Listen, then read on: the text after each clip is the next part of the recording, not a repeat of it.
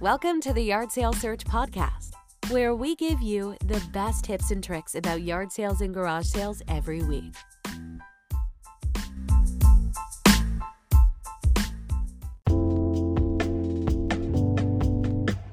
How to price items for a yard sale.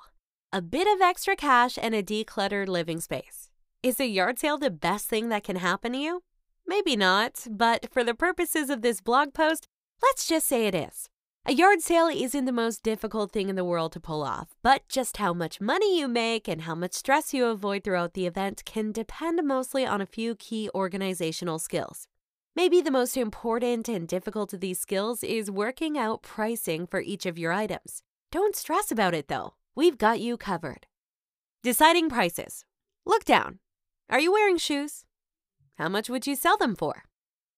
If you said retail price, please keep reading. If you said anything else, please keep reading. If you aren't wearing shoes, please keep reading. Truthfully, picking a price isn't the easiest thing to do. It can be easy to want to ask for what you paid, but unless the item is fresh out of the store, it probably won't be worth that. On the other hand, if the item is some sort of collectible that can be worth more than what you paid, a yard sale is not where you want to be letting go of it. Maybe you spent hundreds of dollars on your Gucci slippers, but for all your potential customer knows, you might as well have used those slippers in public showers for the last few years, and maybe you did. Besides, you're getting rid of stuff that you don't use or need, not selling a product you put hours of effort into. So, how do you pick a price? One common, simple, and effective method is to scope out the region. Especially if it's yard sale season where you are, pop into a few and see what similar items are going for. If books are being sold for $1 a piece, pricing yours higher might mean you're left with unsold items at the end of the day, and pricing lower can mean missing out on some profit. If there aren't yard sales going on at the same time or they aren't selling similar items, you can always check eBay used, Amazon listings, or even our quick pricing guide to get an idea. One more tip here don't complicate things for yourself. Quick, what's 3.39 plus 7.98? If the concept of adding awkward decimals stresses you out even a little bit, try setting your prices in 10 or 50 cent increments. Especially if your sale gets busy, you don't want to slow it down or get prices wrong by having to do some arithmetic on the fly. Displaying prices.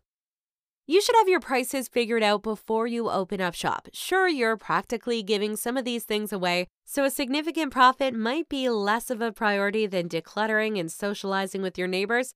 But unless you want everyone to name their own price and go, having people come up to you constantly just to clarify prices or to haggle can quickly get out of hand and stressful. Once you have prices, though, be conscious about how you display them. You can mark items individually and clearly with stickers and a pen or a sharpie, or even color code prices. If you have a bunch of similar items that will have the same price, like books or CDs, group them together and put up a sign. What you should try avoiding, however, is putting stickers on things that might get damaged, like books and vinyl covers. Your favorite old album on vinyl? Cool. A partially removed $5 sticker in the corner? Not so cool. And of course, remember Used items are used. If the point of your yard sale is to get rid of items you no longer want or need, don't stress too much about getting every price perfect. You can actually use this to your advantage, in fact. For example, if a customer tries to haggle for a price you aren't ready to accept, try throwing in a free item instead.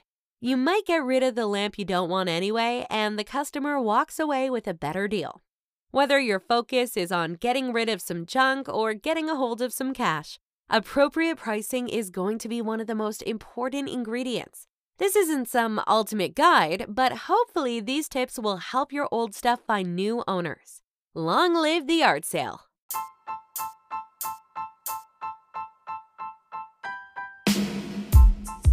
Thank you for listening to the Yard Sale Search podcast. Yard Sale Search is the world's most popular platform to post your yard and garage sales online. If you want to get maximum visibility on the web, then you'll want to post your yard sale with us at yardsalesearch.com. Make sure to leave us a like and subscribe so you don't miss out on any tips and tricks to guarantee the success of your yard sale or garage sale.